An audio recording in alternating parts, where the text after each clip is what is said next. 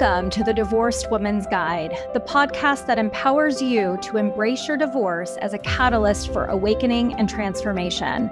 Are you ready to embark on a remarkable journey of self discovery and growth? Well, join me as we navigate the path towards embodying your true self after divorce. It's time to let go of your past, reclaim your power, and step into a life that is brimming with purpose, authenticity, and unwavering faith. Get ready to rise above the challenges, embrace the opportunities, and awaken the extraordinary potential that lies within you.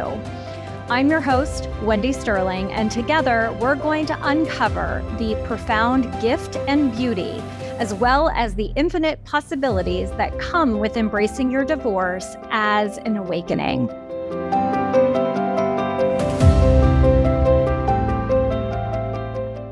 Hello, everybody, and welcome to another episode of the Divorced Woman's Guide podcast. How are you doing today? I am Wendy Sterling, your host and your divorced woman's guide to what I am calling choosing you.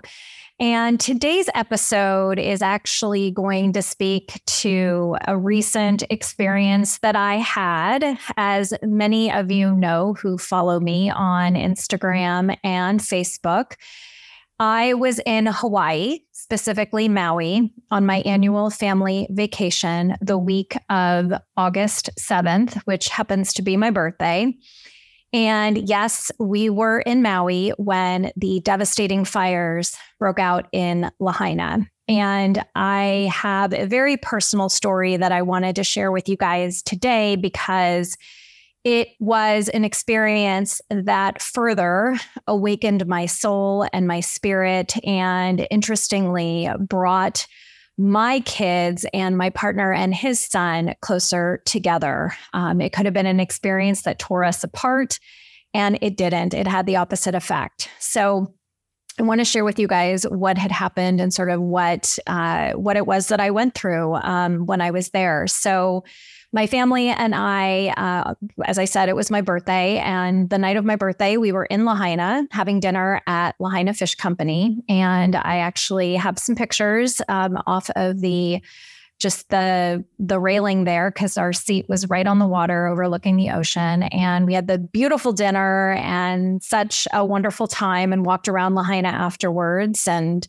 um, enjoyed the beautiful scenery and walked through all of the amazing uh, businesses that are there. And then went back to our hotel in Kaanapali and went to bed and woke up to uh, the power being out. And my partner Jeff and I decided that we should just use the day to go somewhere else on the island where there was power and to kind of make it an adventure with um, our three boys. And so that is what we did. And little did we know when we left that Tuesday morning on August 8th, uh, which was also the Lion's Gate manifesting day, um, that we were not going to go back to our resort for the rest of our vacation.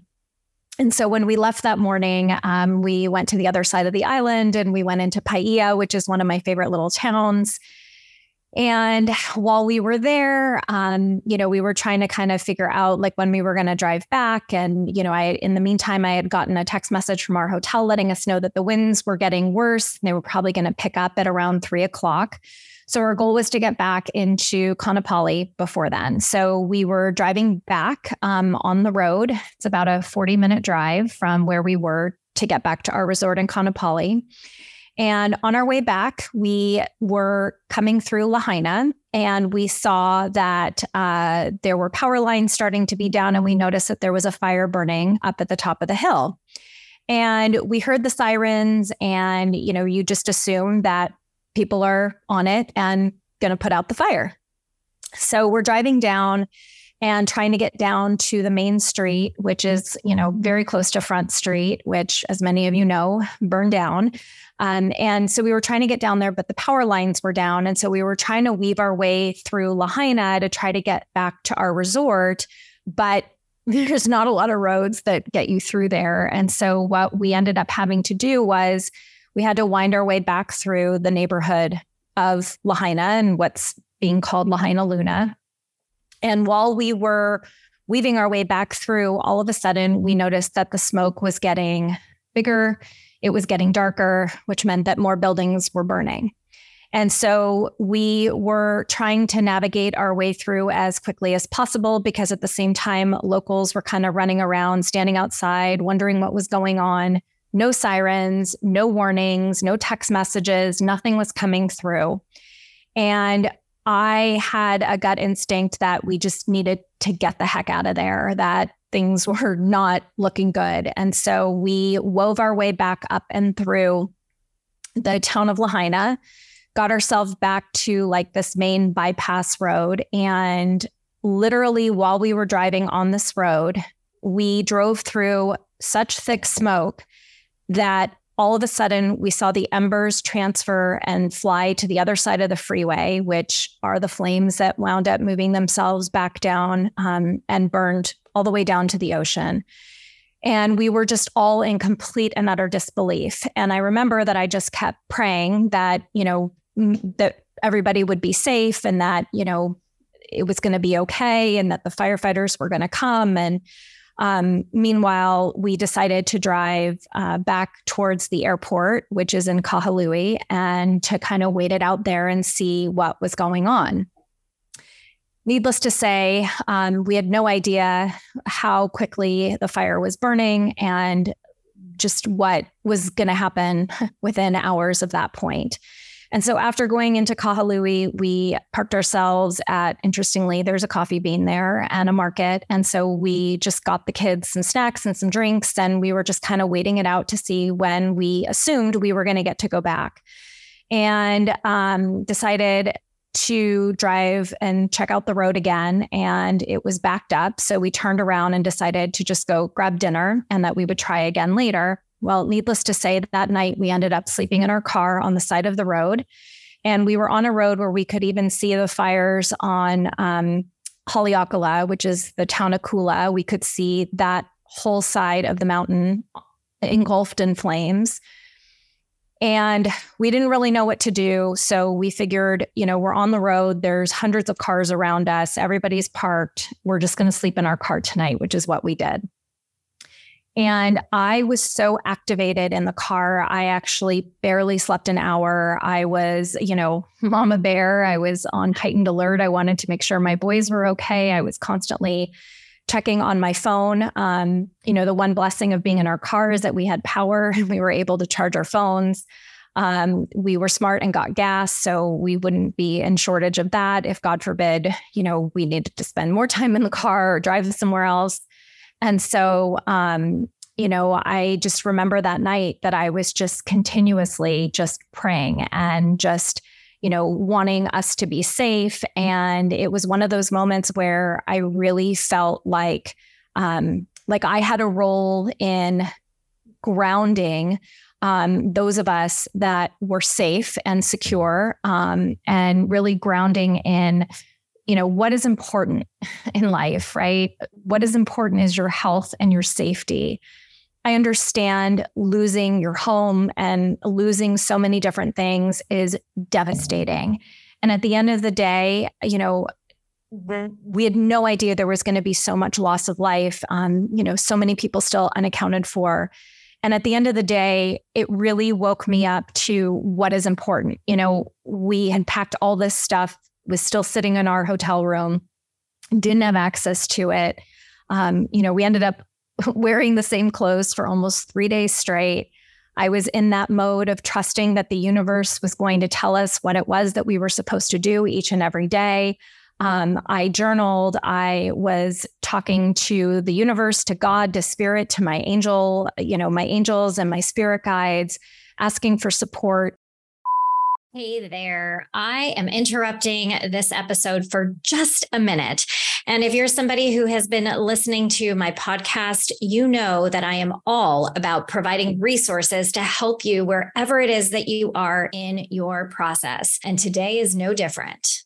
As parents, we often have gut feelings when something just isn't right. This can be especially true in co parenting arrangements where one parent is struggling with addiction. If you're co parenting with an ex spouse who abuses alcohol, SoberLink can help. SoberLink's alcohol monitoring system is the most convenient, reliable, and reasonable way for a parent to provide evidence that they are not drinking during parenting time. The system's real time alerts, facial recognition, and tamper detection ensure the integrity of each test so that you can be confident your kids are with a sober parent. With SoberLink, judges rest assured that your child is safe, attorneys get court admissible evidence of sobriety, and your kids are able to maintain healthy relationships with both parents. To sign up and get $50 off your device, visit www.soberlink.com slash Wendy.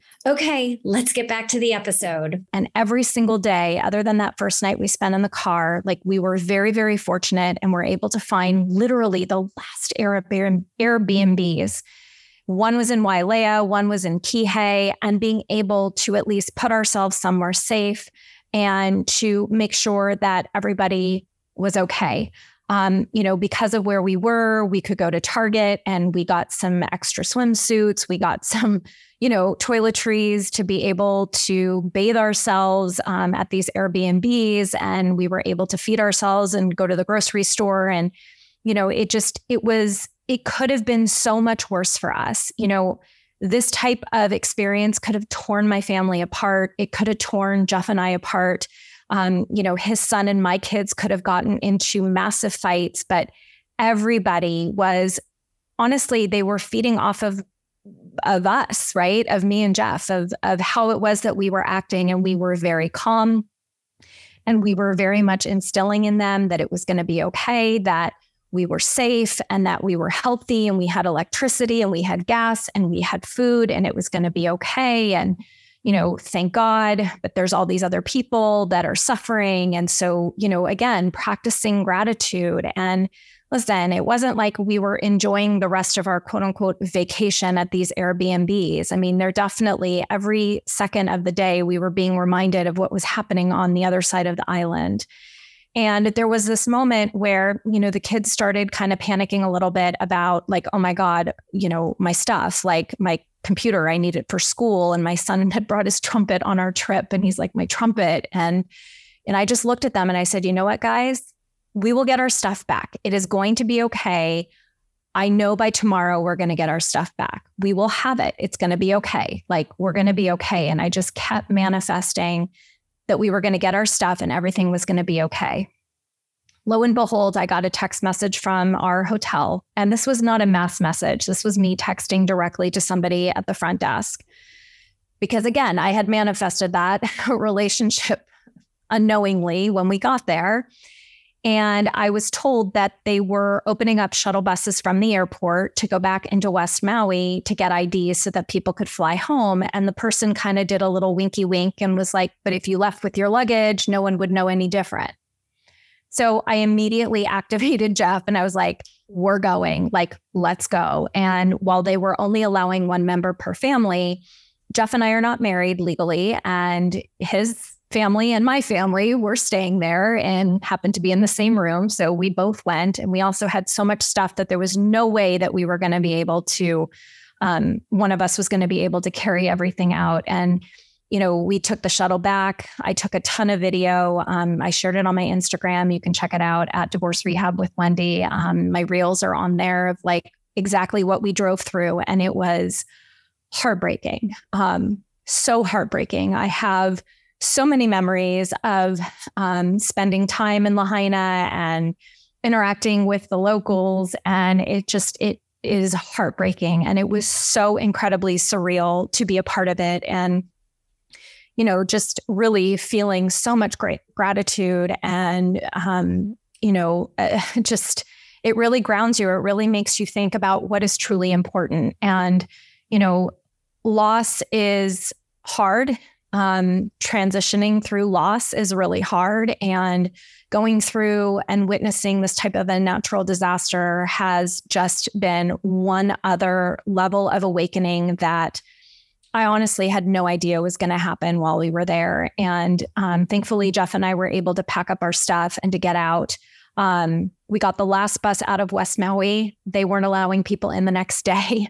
Um, again, universe, angels, spirit guides, prayers, all being answered, and trusting that everything was going to be okay for us. And knowing that we were being divinely guided really supported us.